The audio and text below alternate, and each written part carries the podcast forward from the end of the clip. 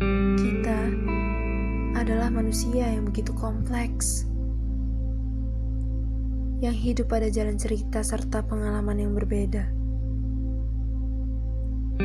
Kita adalah manusia yang begitu kompleks, hidup pada jalan cerita yang berbeda, bertemu antar manusia yang satu dengan yang lain, lalu menyinggung garis kehidupan masing-masing guna untuk berbagi cerita serta pengalaman yang pernah dilalui semasa hidup.